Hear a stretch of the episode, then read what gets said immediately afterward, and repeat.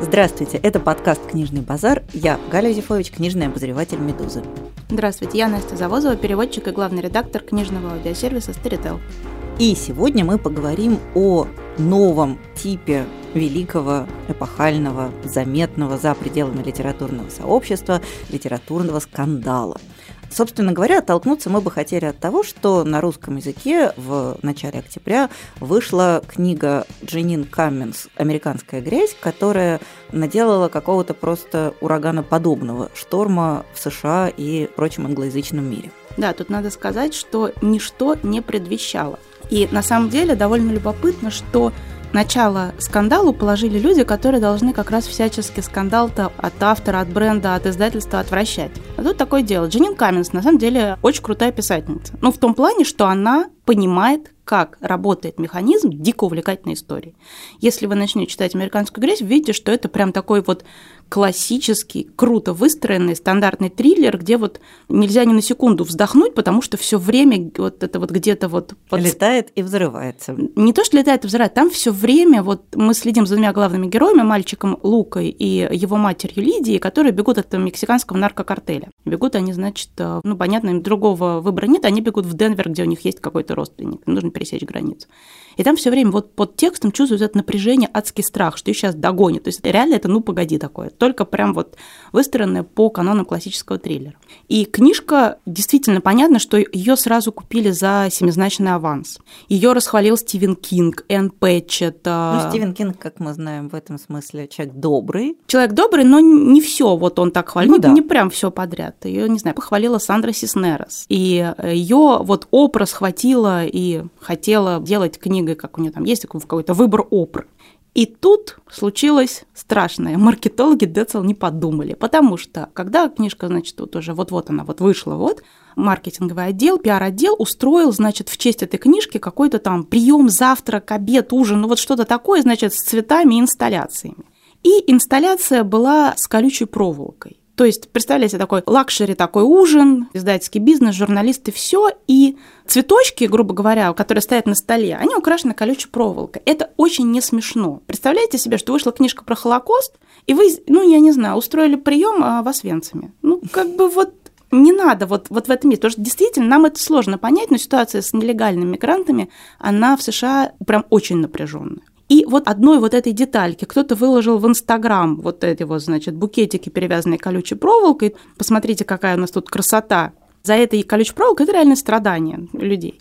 И понеслась. Есть такая мексиканская писательница-активистка Мирьям Гурба, которая э, написала разгромнейшую статью на эту книгу.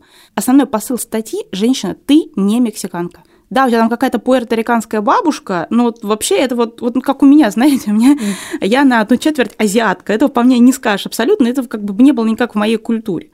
И вот она говорит, ты не имеешь права рассказывать историю, которой ты не имеешь никакого отношения, потому что ты здесь наврала, здесь ты переврала, здесь ты неправильно употребила вариант какого-то мексиканского жаргона. В общем, ты не имеешь права рассказывать историю, ты не имеешь права наживаться на этой истории, ты не имеешь права тривиализировать страдания людей, потому что ты, несмотря на то, что там она провела какое-то исследование, она разговаривала с иммигрантами, Дженнин Каменс, ты не имеешь права, ей сказали, в общем-то, потому что ничего не знаешь. А то, что ты написала, это такой вот лубок абсолютный. Это такая история Мексики в картинках для маленьких белых непонятливых людей.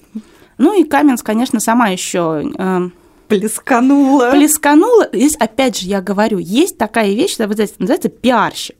И пиарщик должен следить за тем, что говорит автор. В прекрасном канале «Беспощадный пиарщик» как-то было вот, как должен взаимодействовать пиарщик со своим клиентом. В какой-то момент нужно просто отрубить руки, чтобы он ничего не писал больше. Вот. И Каменсон еще сделал какое-то такое послесловие неуклюжее, которым она оправдывала, что могу ли я, хочу ли я рассказать эту историю. Я долго думала, но вот у меня муж там нелегальный иммигрант, а муж у нее ирландец. Начнем с этого, что он у нее привилегированный нелегальный иммигрант.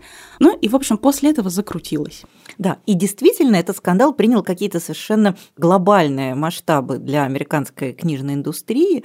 Куча писателей не белых и публикующихся в США написали жалобное письмо на тему того, что доколе, почему у нас есть нормальные мексиканские писатели, которые могли бы писать про мексиканских мигрантов, а пишут вот всякие вот такие белые привилегированные тетки. Да, я хочу добавить, что основной вопрос был, товарищи, у нас половина как бы наших писателей это какие-то выходцы с латиноамериканским бэкграундом. Какого хрена вы даете семизначный аванс тетке, которая где-то там, а, простите, была какая-то пуэрториканская бабушка. Ну вот. А в остальном она реально погуглила. О чем она сама честно говорит. Она говорит, я сделала обширное Google Research, говорит нам. Э... Не, ну она еще говорила, что она работала в иммигрантских центрах, она проводила интервью, но все равно это не ее история. У нее нет вот это, не знаю, там родителей, которые лезли через эту стену, через границу. Вот, в общем, претензия была основная такая. Значит, мы тут живем, извините, перебиваемся в маленьких инди-издательствах, буквально там с хлеба на воду, а здесь сразу какую-то белую женщину берет Опра и говорит, о, какая крутая. Опра, кстати, надо сказать, тоже это была часть скандала, отозвала свой выбор. Она устроила потом, у них был какой-то вот эфир с Каменс, которая уже было видно, что она настолько устала, боится измучена, она не могла на нем не сказать ни слова. Мне было дико жалко. Потому что тетка реально написала классный триллер, и заплатили за него как за триллер.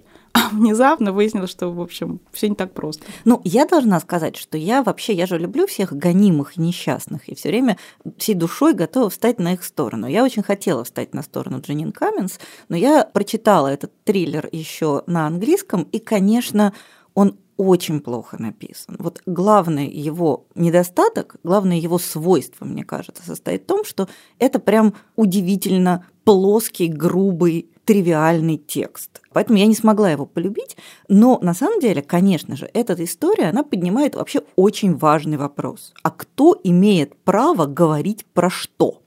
Вот что должно быть у писателя в генетике, чтобы он мог написать, не знаю, про пунические войны? тоже ведь поди кому-то они дороги.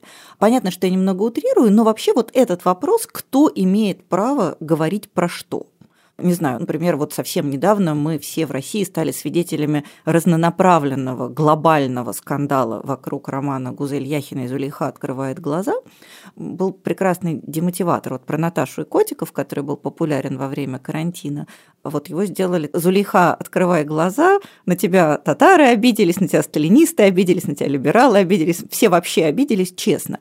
Вот это было абсолютно точное описание. Но один из векторов вот этой обиды – был в том, что Гузель Яхина, будучи татаркой только на какую-то часть, не проживая ни в какой татарской деревне, она осмелилась описывать порядки этой татарской деревни и делать это, что называется, критически. То есть те, кто читал Зулейху, помнят, что там первая глава – это вот такой татарский деревенский патриархат из которого Зулейха не очень благополучно, но тем не менее вырывается. И она описана, в общем, ну так, что я понимаю, что это может быть неприятно. И вопрос был в том, имеет ли человек, не живущий в татарской деревне, не имеющий непосредственной эмоциональной с ней связи и кровной генетической связи, имеет ли он право писать такое и так.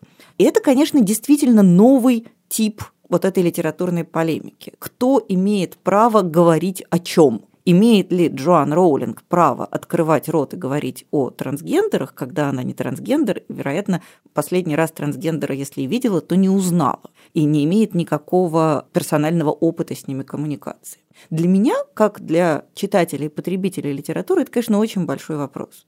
С одной стороны, меня чудовищно бесят книги типа, не знаю, джентльмена в Москве Амара Тоуза. Господи, это просто, это такой хит на Западе. И вот я очень редко бросаю книги, но это я смогла продержать до 30, потому что это такой омерзительный лубок. Вот, вот ну, это вот тренька не балалайки, оно вот как чеховская струна, оно бьет по ушам, по барабанным перепонкам. Конечно, это очень раздражает, когда у нас есть, что называется, нормальные писатели, которые могут написать и пишут книги про русскую революцию, но почему-то на Западе хорошо идет Амар Толс. А с другой стороны, я вот обсуждала эту, на мой взгляд, совершенно вопиющую историю с моими американскими друзьями, которые говорят, ну, тут же Россия – это метафора. То есть это на самом деле история не про Россию. Это история про человека, который в любых обстоятельствах умеет сохранить чувство собственного достоинства. Для тех, кто не читал и, надеюсь, не будет читать книгу Амара Толза, краткая история. Там русский граф оказывается увлечен в 1918 внимание году, увлечен в антисоветской деятельности, за что подвергается страшному наказанию, пожизненному заключению в отеле «Метрополь».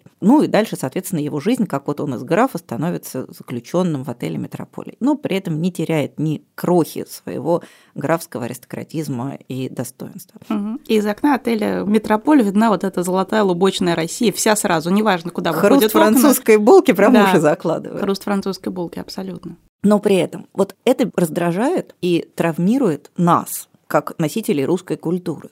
Потому что мы знаем, что наша булка так не хрустит.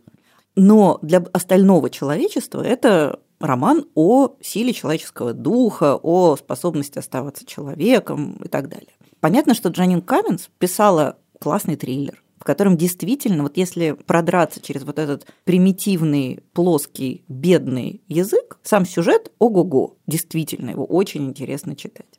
Но поскольку она туда положила немножко хруста мексиканской фахитос, то понятно, что рвануло. Другое дело, что мне всегда казалось, что это наша специфика. Нас раздражают вот эти все ушанки и на здоровье. А теперь весь мир внезапно почувствовал какое-то вот это раздражение. То есть... Почувствовал себя Россией.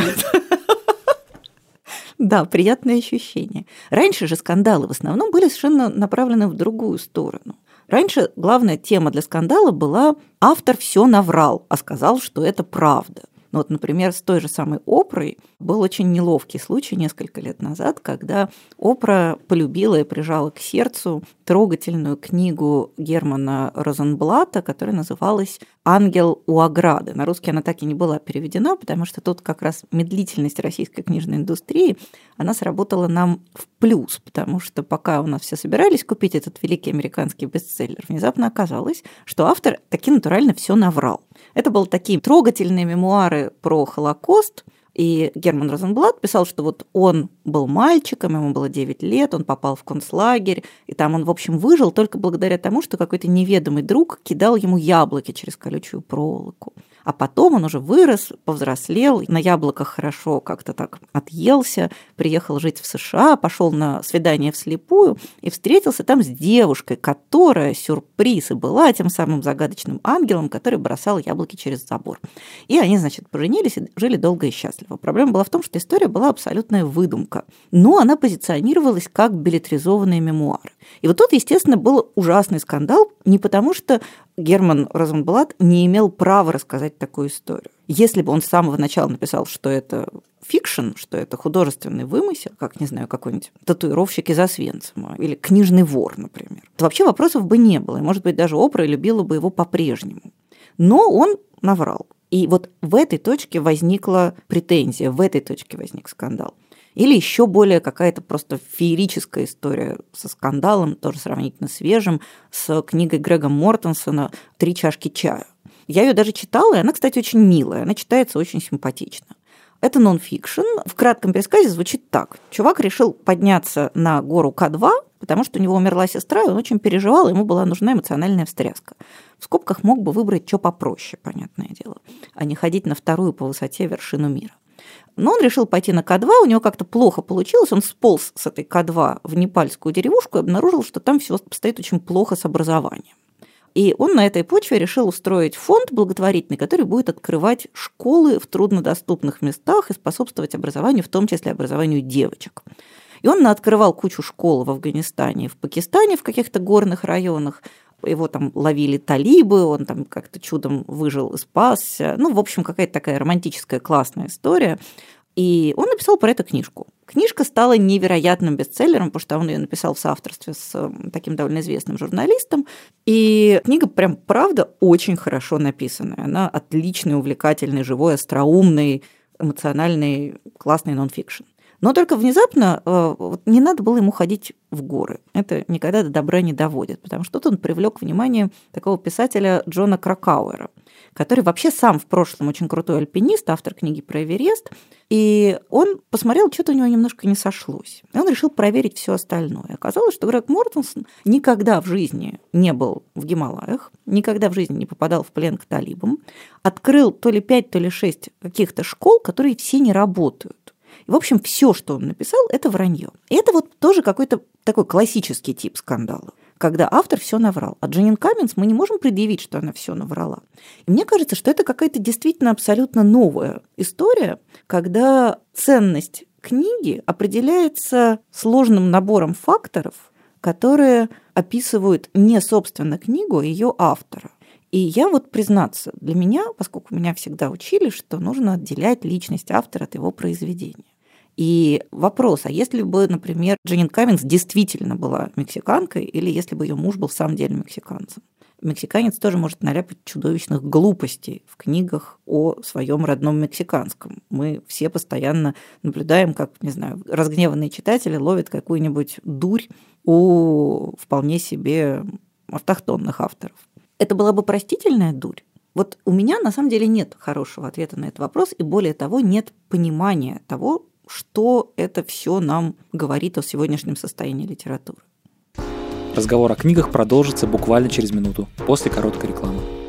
Добрый день, меня зовут Екатерина Захарова, и я ветеринарный врач и эксперт бренда Hills. Я расскажу вам о том, как правильно кормить котят. Обычно владелец стоит перед выбором – готовые корма или натуральный рацион. Натуральный рацион требует индивидуального подбора и последующей коррекции. Обычно это делает ветеринарный врач-диетолог. Существует много заблуждений. Одно из них, что кошке нужно давать только мясо. Многие так считают, исходя из того, что в природе дикие кошки едят птичек и мышек. Но мясо, которое мы покупаем в магазине, отличается от того, что кошка ест в природе. Еще одно ошибочное мнение, что кошке нужно давать молоко, сметану и другие молочные продукты. На самом деле аллергия или непереносимость молочных продуктов у взрослых кошек встречается довольно часто. Конечно же, не стоит кормить кошку со стола, потому что наша пища может содержать специи, много жира, соли. Это может быть очень вредно для малыша. Неправильное питание может привести к болезням почек, печени, желудка и нарушению обмена веществ.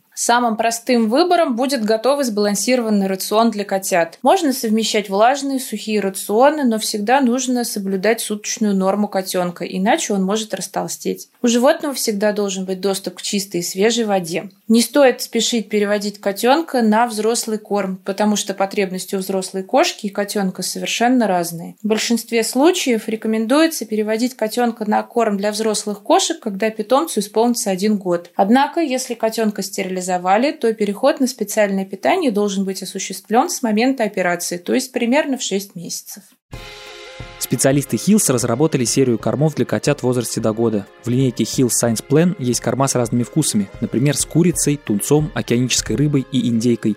Они доступны в виде сухого корма и кусочков в соусе, а для самых маленьких питомцев, начиная с трехнедельного возраста, есть мусс. Подробнее обо всех продуктах Hills и о том, где их купить, читайте на сайте hillspet.ru. На самом деле здесь какая-то очень тонкая грань, потому что непонятно, где действительно есть какие-то серьезные претензии, о которых можно разговаривать, а где есть желание, я не знаю, раздуть именно скандал. Потому что, ну хорошо, с Дженин Каменс понятно, она наступила на больное место. Угу. Но понятно, что вот есть мексиканцы, а есть другие люди. И ну, непонятно, как кто может писать о чем. А вот, например, другая история, тоже совершенно свежая. У нас должна вот-вот выйти книжка Кейт Элизабет Рассел, которая будет в русском переводе называться «Моя Ванесса». Это очень хороший роман. Это дебютный роман, он очень крутой, он очень здорово сделан, и он посвящен очень важной проблеме. Сейчас вот в эпоху МИТУ, насколько травматический опыт определяет человека. Главная героиня видит пост в соцсетях девушки, которая училась в одной с ней школе. И эта девушка обвиняет учителя, их общего, в том, что он к ней, значит, приставал. И она просит других людей поддержать ее, выйти там, рассказать свои истории, вот это все. И пытается тоже связаться с этой Ванессой, с героиней романа. И Ванесса вспоминает эту историю, мы постепенно узнаем, что же у нее было с этим учителем, но всю дорогу Ванесса борется с нежеланием быть жертвой. Вот если я выйду и что-то скажу, я навсегда для всех буду вот только жертвой. И это тоже такой был очень нашумевший в издательских кругах поначалу роман. Его тоже купили за какую-то хорошую сумму. Это действительно были прекрасные отзывы. Но когда роман вышел, разгорелся скандал, вот который меня уже... То есть я могу понять мексиканское литературное сообщество.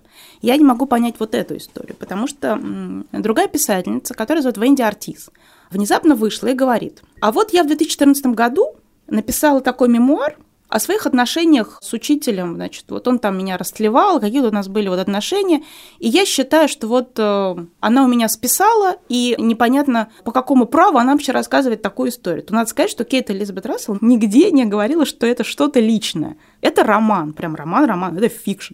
И на фоне вот всех этих историй Дженин Камминс, на фоне того, что как бы вот уже все такое было немножечко подрывное, этот скандал, он как бы вспыхнул. Мне кажется, в другое время он бы даже ну, никуда бы не пошел бы дальше. И Кейт Элизабет Рассел пришлось выступить там на сайте с каким-то очень тщательно сформулированным заявлением о том, что она... У нее пиарщики нормально поработали. Ну, тут скорее, понимаете, не было особого вот как бы мяса для скандала. Угу. И она сказала, что на самом деле, да, это история, которая во многом основана на ее личном опыте, но вообще она не видит смысла, почему она должна написав книгу, еще и как бы перед всем честным народом снимать трусы, грубо говоря, и говорить, знаете, товарищи, я могу написать роман об отношениях девочки и учителя, потому что у меня что-то самой такое было. Не знаю, вот Донна Тарт. Она должна была каждую тумбочку отреставрировать, я не знаю, принимать наркотики. Ну, то есть вот как? И понятно, что этот скандал как бы вспыхнул, но он также быстро затух но он был, и он какое-то вот время, он прям действительно шел, он причинил явно много неудобств и издательскому дому, и э, самой авторше, которая явно ничего такого не хотела. Это прям реально просто крутой роман. И вот здесь, мне кажется, что вот здесь очень спорный скандал. Ну и вообще, на самом деле, вот эта история, она очень хорошо иллюстрирует вот этот главный для меня вопрос. У этой же истории не смейте писать о том, что не имеет к вам отношений. Если у вас нет травмы, не лезьте на пространство травмы. Если вы не трансгендер, не вздумайте писать о трансгендерах. Что у нас трансгендеров мало. Если вы не мексиканец, не трогайте мексиканский опыт. Если вы не русский, не лезьте в русскую революцию. Ведь обратной стороной вот этого же становится то, что человек оказывается заперт внутри своей проблематики. Мы про это разговаривали, я делала интервью с замечательным совершенно современным американским писателем вьетнамского происхождения Вьет Хань Гуэном, который говорит, что если ты вьетнамец, от тебя будут ждать романа о вьетнамском. И если ты захочешь написать роман, в котором главный герой не будет выходить из Вьетнама, то твой роман, скорее всего, не пойдет, потому что все хотят, если ты мексиканец, вот ваша делянка, пожалуйста, ее и рыхлите.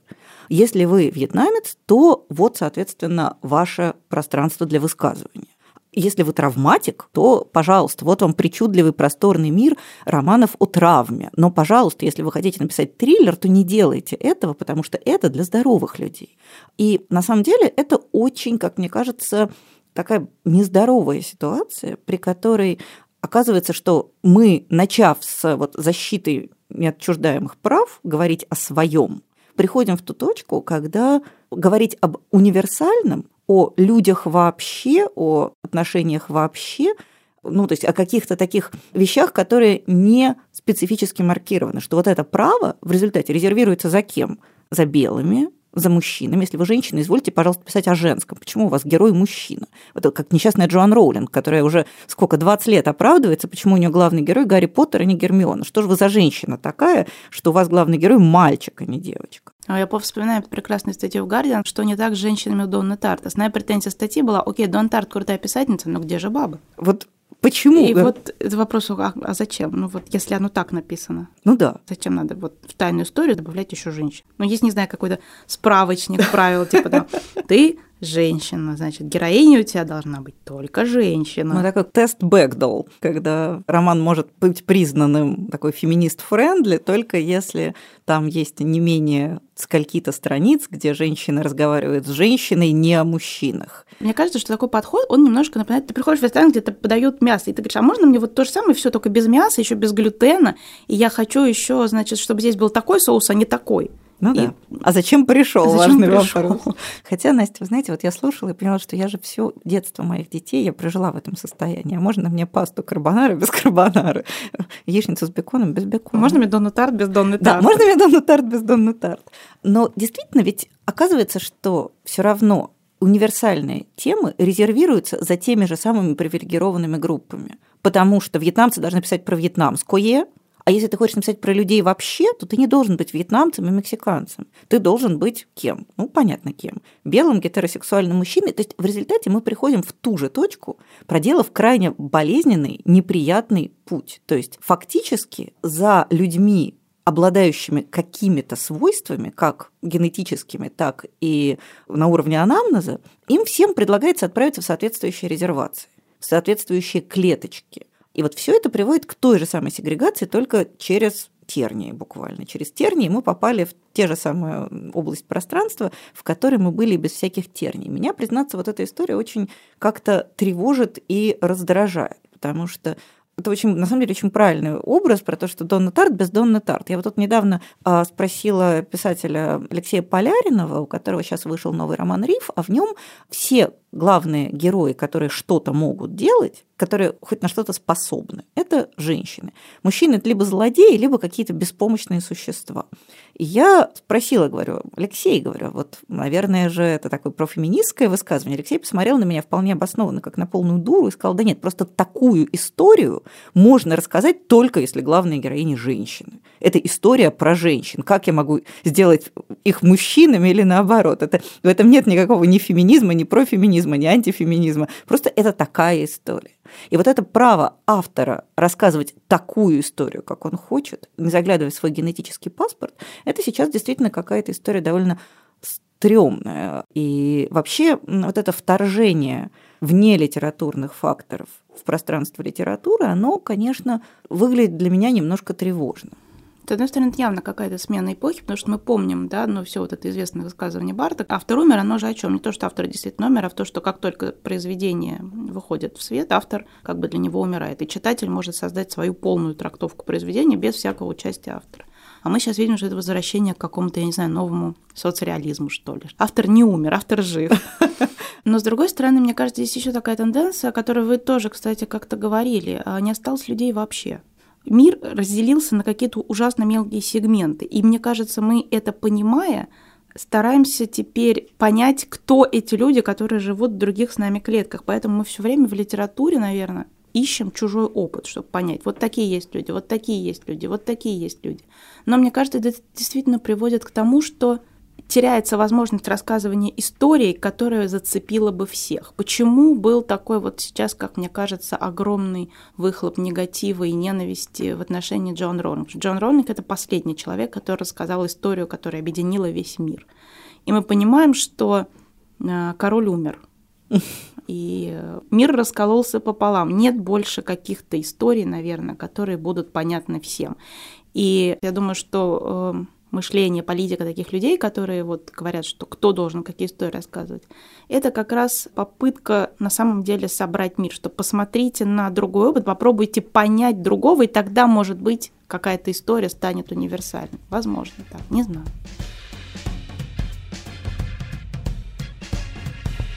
Есть такой замечательный роман Гилберта Кита Честертона, который называется «Наполеон из Нотинг-Хилла». Это история про то, как Лондон такой скучный, плоский, универсальный Лондон, в котором все люди одинаковые, он вдруг раскалывается на несколько районов. И оказывается, что в каждом из этих районов реконструируются, иногда придумываются с нуля какие-то прекрасные традиции, полностью их отличающие. Вот там Нотинг-Хилл, он совсем не то, что Вестминстер. Вестминстер вообще не то же самое, что, не знаю, там, Уимблдон. Капотня не то, что Полежа. Вообще не то. У них разные культурные коды. Они абсолютно живут по разным правилам. Там разные люди. Это полностью описывает тебя. Ты откуда вообще? С, с какого ты района? С какого ты района? И Честертон про это пишет очень воодушевленно. Для него это прекрасная модель такого вот... Ну, Честертон вообще очень любил э, средневековье. Для него вот эта вот идея такого лоскутного одеяла, когда каждая клеточка сама по себе, когда все разные и этим разнообразием упиваются, для него это было очень важно. А я вот недавно перечитала этого Наполеона из Нотинг-Хилла, и я поняла, что это вот реально очень точно описывает ту реальность, в которую мы попали – когда в каждой капотне свои уникальные культурные традиции, и, соответственно, не смей их замать, ежели ты не с капотни, то зачем ты про нашу капотню пишешь? Ты же все равно ничего в ней не можешь понять, и она тебе чужая и ты тем самым вторгаешься на чужую территорию. В общем, коротко говоря, мне кажется, что все это довольно спорная реальность, но есть еще один важный нюанс, который, мне кажется, должен внести ложку меда в ту самую бочку дегтя, которую мы сейчас наговорили. Вообще, я очень не люблю литературные скандалы, мне от них прям плохо. Я даже говорю, что вот даже честно попыталась полюбить Джанин Каменс, так ее все ругали. Но, с другой стороны, то, что людей бомбит от литературы, это хорошая новость для литературы. Вот я сегодня специально зашла и почитала отзывы на Гудриц на роман «Американская грязь». будете смеяться, там каждый пятый примерно отзыв. Я, конечно, роман не прочитал, но скажу. То есть это люди, которые вообще, видимо, не из этой сферы. Даже до них донеслась весть. Причем они могут говорить, что это ужасное безобразие, кто-то может говорить, не трогайте священное право автора писать, что хочет. Это говорят люди, которые, очевидно, не изнутри читательского сообщества, а снаружи. То есть то, что литература как объект дотягивается до разных людей и вызывает в них сильную эмоциональную реакцию, это хорошая новость. Это значит, что литература при всей своей там маргинализации, при всей своем вот этом сегментировании, что она, в общем, не умерла, жива-здорова и продолжает добираться до читательского сердечка разными странными, в том числе, путями. Мне вот как раз кажется, что таких прям супер больших скандалов мы уже не увидим, потому что... Ну, ну здрасте, вот... вон Джоан Роллинг-то как зажгла. Так, а смотрите, все равно. Вот я помню несколько лет назад, довольно много уже лет назад, когда Джон Роллинг, вот за что я ее не очень люблю, это за то, что она все время где-то в Твиттере дописывает историю Гарри Поттера. Вот надо вот все было хорошо. Остановитесь, женщина. Все было хорошо в последнем томе. Ставим точку, закрываем, идем дальше. И она в какой-то момент, я помню, она вышла опять в Твиттер, значит, с каким-то продолжением. Какой-то очередной Санта-Барбара и говорит, слушайте, знаете, я тут как бы вспомнила, что Гарри это что-то я зря его с Дженни поженил. Надо было остаться ему с Гермион. Нормальная же девчонка-то. Что-то я лоханулась. И я помню вот это вот, я открываю Яндекс, у меня там типа Джоан Роулинг сказала, что Гарри должен был остаться с Гермионой. А сейчас, как мы видим, когда вышла ее книга, новая вот этот э, пятый роман о страйке «Беспокойная кровь», это не повлияло на продажи никоим образом. Он все равно вошел в топ бестселлеров. И, по-моему, Гардиан даже специально опрашивал покупателей. Многие даже не знали об этом скандале. То есть такого вот представить, что это где-то будет вот так же мощно, долго обсуждаться в новостях, такого, мне кажется, уже нет. Скандал все равно он раздробился на какие-то, потому что в каждом маленьком квадратике обсуждают свою часть этого скандала. Да, это тоже правда, что, в общем, конечно, заставляет нас как-то по-новому посмотреть вообще на большую картину мира. В этой оптимистичной точке я предлагаю переходить к рекомендациям, и я в этот раз хотела порекомендовать книги, которые вообще не про культурную апроприацию и не из этой серии, а это книги, которые вызывали скандалы в разное время, становились поводом для такого резкого решительного обсуждения по каким-то поводом, совершенно не связанным с культурной апроприацией, с посягательством на чужие истории и так далее. Начать я, наверное, хотела бы с романа Йена Бэнкса «Осиная фабрика». Это очень известная книга, наверное, там один из главных бестселлеров 80-х годов 20 века. Она рассказывает историю мальчика, который живет на острове, с отцом, и этот отец в мальчике всячески пестует, холит и лелеет агрессивность, потому что у отца есть теория, что мальчик должен быть максимально маскулинным, брутальным, а маскулинность и брутальность – это как раз и есть агрессия. И мальчик, в общем, там творит черт знает что. Действительно, там есть и сцена жуткого обращения с животными, и сцена убийства детей. То есть, в общем, там прям все жестко. Ну и постепенно выясняется, что за история стоит за этим мальчиком и его отцом, что у них там такого случилось. Это, в общем, триллер, потому что мы до конца не, не знаем, что, собственно, работает двигателем этой чудовищной детской агрессивности. И эта книга, на мой взгляд, совершенно потрясающая и как такой психологический эксперимент, в том числе эксперимент над читателем, и как очень здорово выстроенный триллер. Но, собственно говоря, скандал вокруг этой книги был направлен на то, можно ли вообще такое писать и публиковать. То есть была очень мощная кампания, направленная против осиной фабрики, потому что там действительно жуткие сцены насилия. Причем они, поскольку это детская оптика, они описаны с таким характерным детским черноватым юмором. То есть когда герой убивает девочку, он по этому поводу довольно остроумно шутит. И это читать, правда, очень тяжело и болезненно. И был действительно огромный скандал, огромная полемика, насколько допустимо такое в литературе. Мне кажется, честно сказать, что этот скандал гораздо более здорового человека, потому что действительно вот литература уже на всем протяжении своего существования она ощупывает вот эти границы, где еще можно, а где уже зашквар. И мне кажется, что вот «Осиная фабрика» – это очень интересный текст, стоящий вот на самом краешке вот этого вот выносимого, выдерживаемого. И если вы ее еще не читали, то мне кажется, ее очень интересно прочитать, в том числе и с точки зрения вот этой существовавшей вокруг нее огромной полемики о том, что можно делать с читателем, а что с читателем делать нельзя. Ян Бэнкс «Осиная фабрика». Я как раз буду рекомендовать книги, в которых, как мне кажется, другая культура, другой взгляд, чужие голоса а, описаны авторами ну, гораздо более удачнее, чем это вышло у Дженнин Каменс. Я хочу начать с книжки, довольно известной, которая в 2015 году получила Букеровскую премию. Это книжка Марлона Джеймса, которая называется «Краткая история семи убийств». Тут надо сказать, что когда я читала книжку Дженнин Каменс, я поняла, что меня в ней дико бесит. Вот э, есть у многих авторов англоязычных такая, не знаю, тенденция вставлять в английский текст слова на другом языке. То есть, если у тебя действие происходит в Италии, у тебя посреди английского вот текста да, раскиданы итальянские слова. Ханна Кент вот такой вот. Да, делает. Ханна Кент, которая там э, взяла и натыкала в английский текст каких-то одних и тех же исландских слов. Причем примерно пять она их выучила. Да. Дженнин Каменс делает то же самое. У нее все время в английском тексте проскакивают испанские слова. И это меня ужасно бесит. Это реально такое получается «come to my boudoir». Я представляю, я читаю книжку, и там тебе говорят «go, сынок, drink водка», я не знаю, там «play балалайка», ну, не знаю, какое-то вот такое. И я поняла это раздражение, потому что, ну, не очень понятно, зачем. Зачем ты это делаешь? Ты хочешь показать, что у тебя люди говорят на другом языке. Это очень топорно. Эти испанские слова возникают вдруг внезапно из ниоткуда. Ну, в общем, это вот добавляет какой-то вот такой клюквенности, что, значит, как мне показать, что мои герои говорят на испанском языке? Наверное, я вот сюда вставлю испанское слово.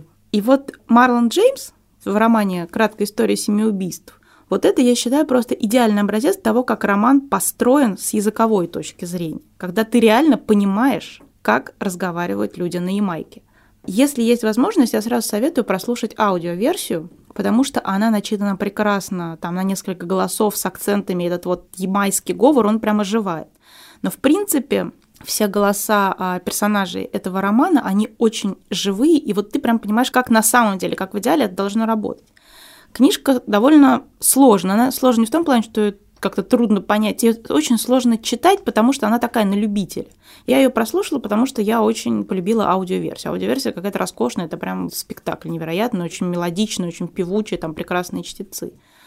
А так это история покушения на Боба Марли и как бы несколько людей, которые так или иначе были связаны, кто-то по касательной, кто-то напрямую с этим покушением, рассказывается просто их разные истории нескольких человек. Это совершенно разные голоса разных людей, в том числе через эти голоса рассказывается история Ямайки того периода. И поднимается очень много важных тем.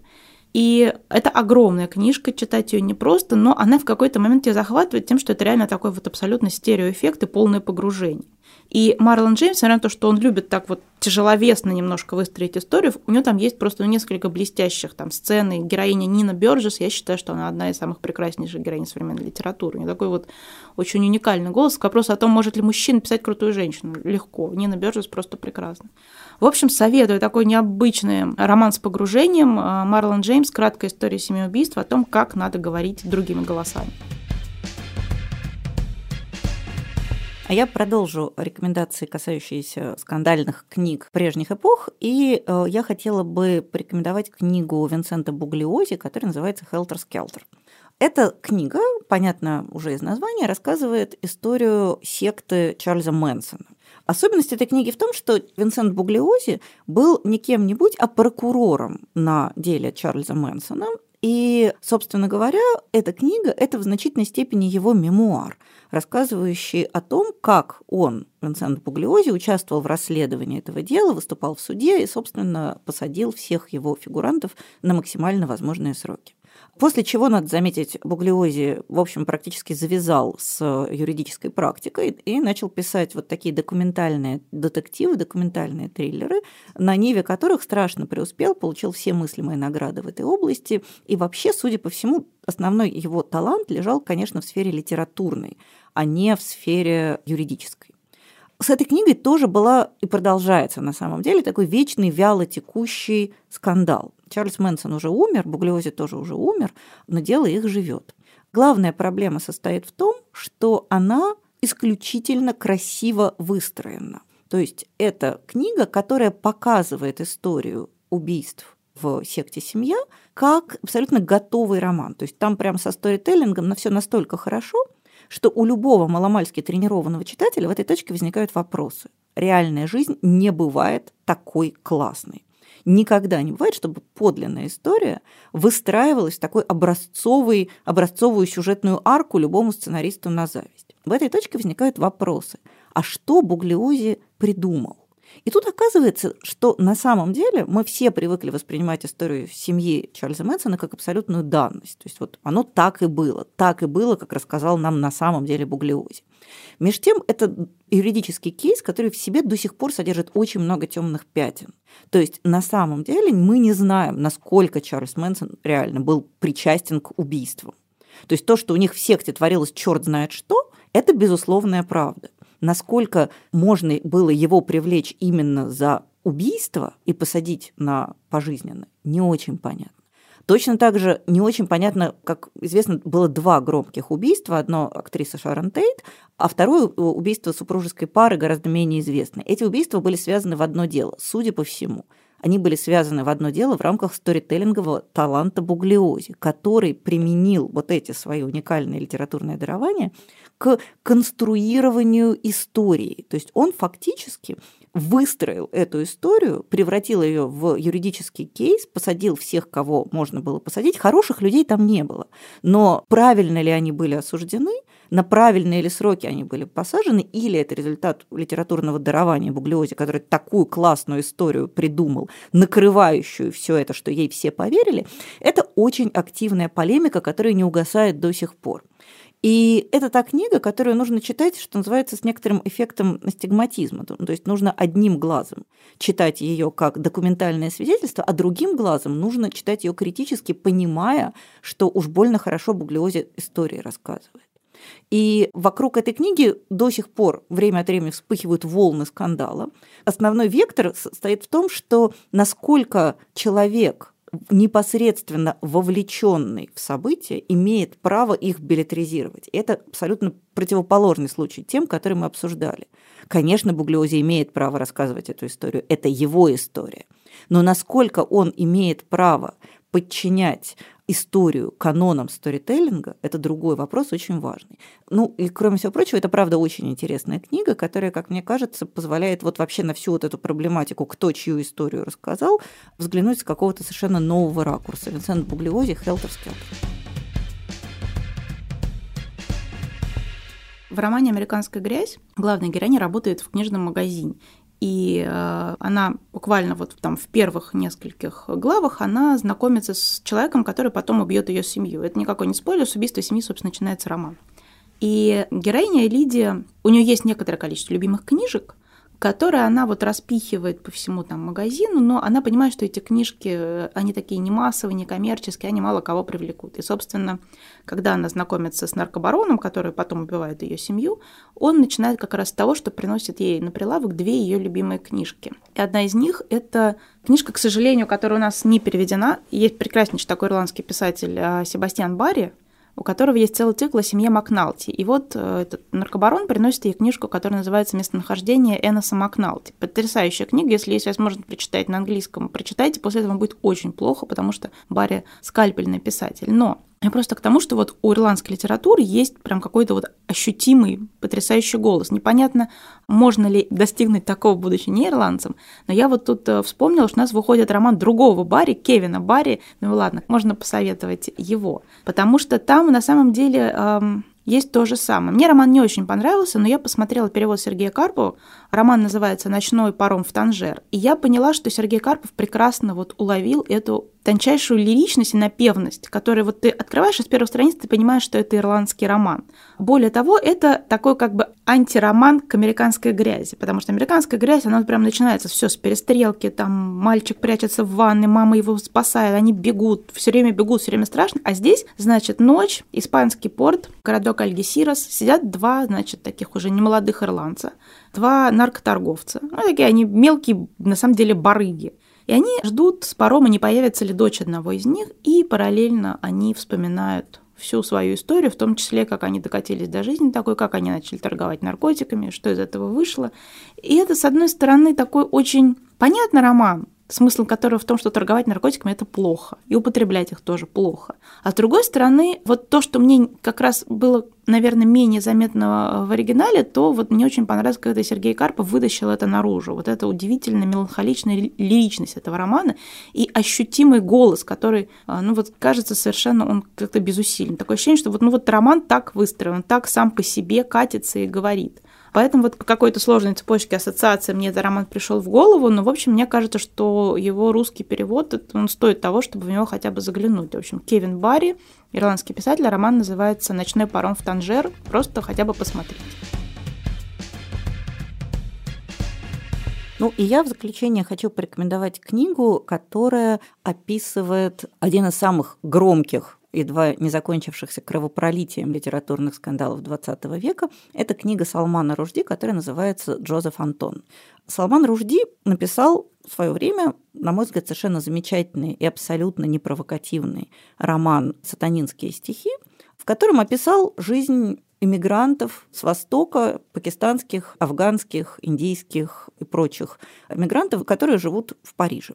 И в этом таком очень лиричном романе в жанре вообще магического реализма, он имел неосторожность упомянуть великого лидера исламской революции Айталу Хамини, в который тоже принадлежал вот той же самой когорте политических иммигрантов и, в общем, жил какую-то вполне обычную человеческую жизнь. То есть не нужно думать, что там про Айталу Хамини написано, что он, не знаю, ел детей. Ничего подобного там не написано. Но про него написано как про живого, довольно противоречивого человека. И этот роман вызвал колоссальную волну ненависти в Иране, и Айталах Хамини обиделся на него настолько, что выпустил фетву, требующую каждого правоверного шиита при встрече с Салманом Ружди Салман Ружди немедленно убить. И, в общем, жизнь великого современного писателя повисла на волоске, прям скажем. Со временем эта история была героическими усилиями агентов Салмана Ружди, а также, собственно говоря, британских спецслужб, успешно разрешена. Но 9 лет Салман Ружди практически прожил под кроватью, потому что по всему миру за ним охотились исламские фанатики. Или даже не охотились, но намекали на то, что не прочь поохотиться. И вот эта история жизни человека, который вступил в литературном смысле на ту территорию, куда ходить не надо, Салман Ружди сравнительно недавно описал в книге Джозеф Антон. Джозеф Антон – это тот творческий псевдоним, который ему был присвоен британскими спецслужбами, которые должны были его охранять. Джозеф в честь одного любимого писателя Салмана Ружди, Джозефа Конрада, Антон в честь другого любимого писателя Салмана Ружди, Антона Чехова. Собственно говоря, это история писателя, оказавшегося в эпицентре по-настоящему опасного литературного скандала. Вот понятно, что Джанин Каменс было очень неприятно, ее очень жалко в этой истории. Понятно, что даже железобетонная Джоан Роулинг, очевидно, испытывает какие-то не самые приятные эмоции, оказавшись в пекле трансфобного скандала. Но за ними все-таки не ходят с кинжалом религиозные фанатики, а за Салманом Ружди они ходили – и это вот история, это такой толстый фактически мемуар, немножко билетризированный, в котором Салман Ружди рассказывает о тех людях, которые испугались и от него отреклись. В частности, его жена его бросила в разгар этого скандала, тогдашняя жена, просто потому что ей было очень страшно. И, в общем, с одной стороны, ее можно понять, а с другой стороны, ну, как бы осадочек. Про людей, от которых Салман Ружди не ждал ничего хорошего, а они за него вписались и его защищали, и всеми способами пытались как-то разрешить эту ситуацию. Вообще о том, что происходит в душе у писателя, который думал, что пишет неторопливый, нежный, лиричный роман в духе магического реализма, а получает вот такое – Мне кажется, что если вы не читали других книг Салмана Ружди, то, наверное, начинать с Джозефа Антона не имеет большого смысла, потому что все таки это книга, для которой очень важна фигура писателя, фигура автора.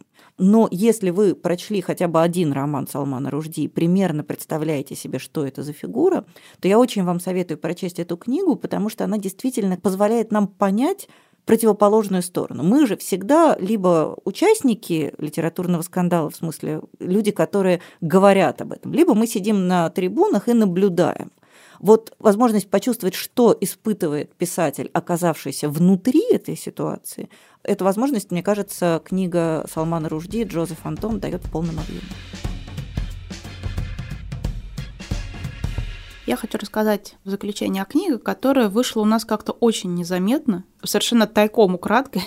У меня есть любимый индийский фильм, в котором в русском переводе один герой говорит другому «Ты украдкой сжег заживо бабушку». Эта фраза выражает всю мою любовь к индийским фильмам, потому что там в каждом предложении обязательно интрига есть какая-то, напряжение, надрыв. И вот у нас совершенно украдкой вышла прекраснейшая книга американской писательницы Барбары Кингсолвер, которая называется в русском переводе «Библия ядоносного дерева». И почему я не вспомнила? Во-первых, потому что это очень хороший роман, о котором надо рассказывать как можно больше, а во-вторых, это, в принципе, тоже роман о чужой культуре, о других людях. Действие там происходит в 1959 году. Его герой, значит, такой очень фанатичный американский баптистский проповедник, отправляется натурально проповедовать в Африку. И он такой, вы знаете, стандартный проповедник. Он несет свет образование и теплые вещи, условно, безграмотным черным людям, которые где-то там еще застыли на уровне там, каменного века. Вот у него такое, что он, значит, приходит такой белый спаситель к ним. А, едет он в бельгийское Конго на тот момент. И с собой, потому что другого выхода нет, он везет всю свою семью, жену и четверых дочерей, которым, конечно же, не очень хочется ехать в Африку с папой, потому что папа, в принципе, и в обычной жизни не совсем простой человек и считает себя белым спасителем и для жены, и для детей тоже. В общем, такая очень изначально конфликтующая внутри семья. Этого незаметно, но понятно, что внутри есть напряжение. И вот этот проповедник, Натан Прайс, приезжает бельгийское Конго, натурально начинает там себя вести по типу, значит, я вам привез бусинки и Иисуса. А мы больше смотрим на все происходящее глазами его жены и четверых дочерей. И это вот удивительная история. Кинг Солвер очень хороший рассказчик. Она рассказывает, вот как люди попали в совершенно другой мир, в чужую культуру. И это подчеркнутый взгляд белого человека на другое, но это взгляд не привилегированного белого человека, а это взгляд растерянного белого человека, который не хотел здесь быть. И он понимает, что здесь ему не рады, здесь его не ждали. И это человек, который вот как бы лицом к лицу сталкивается с Африкой, о которой вот он даже не думал, которую он не видел по телевизору. И Африка... Ну и Африка, вот так Африка. Да, и Африка здесь показана очень как-то вот так довольно жестко и тоже как бы не сахарной. То есть это очень хорошая такая вот история столкновения двух культур. Но вдобавок ко всему, буквально в 59 году, там в 60-м начинается революция. И бельгийское Конго становится Заиром. И понятно, что это все драматически влияет на семью. Чем прекрасен этот роман? Во-первых, потому что здесь есть вот этот вот огромный постколониальный бэкграунд, который Кинсолвер хорошо проработала. Есть некоторая политическая история, есть история столкновения двух культур, но внутри этой истории зашита вот, пожалуй, одна из немногих универсальных тем – это отношения в семье, отношения между мужем и женой, отношения между детьми, сестрами, родителями и, конечно же, о семейной трагедии. И вот эти вот много параллельных историй, а там где-то 600 страниц, и все они разворачиваются невероятно увлекательно, параллельно, они сталкиваются, девочки вырастают, мы узнаем, что случилось с каждой из них. И это и семейная сага, и постколониальный роман, и роман о столкновении с другой культурой, и роман о революции, роман о политике, роман о религии.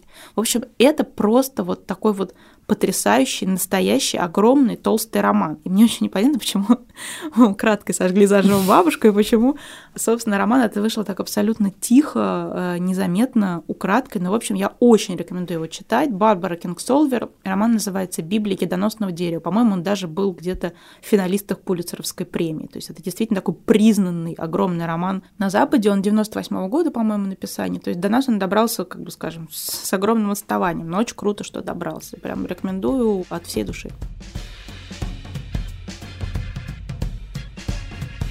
Ну что ж, на этом мы будем заканчивать разговор на скользкую тему культурной апроприации и загончиков, на которые делится современная культура вообще и литература в частности. А в следующий раз мы поговорим о нашествии на книжные рынки России, в первую очередь, но не только России, литературы, которую можно вежливо и деликатно описать словом «литературный винтаж». То есть мы поговорим о книгах, которые вышли довольно много лет назад и либо, наконец, добрались до России в переводах, либо вдруг гальванизировались и из пыльной вчерашки превратились в актуальные новинки, которые читаются, обсуждаются и вообще продаются зачастую лучше, чем, собственно, новые-новые книги.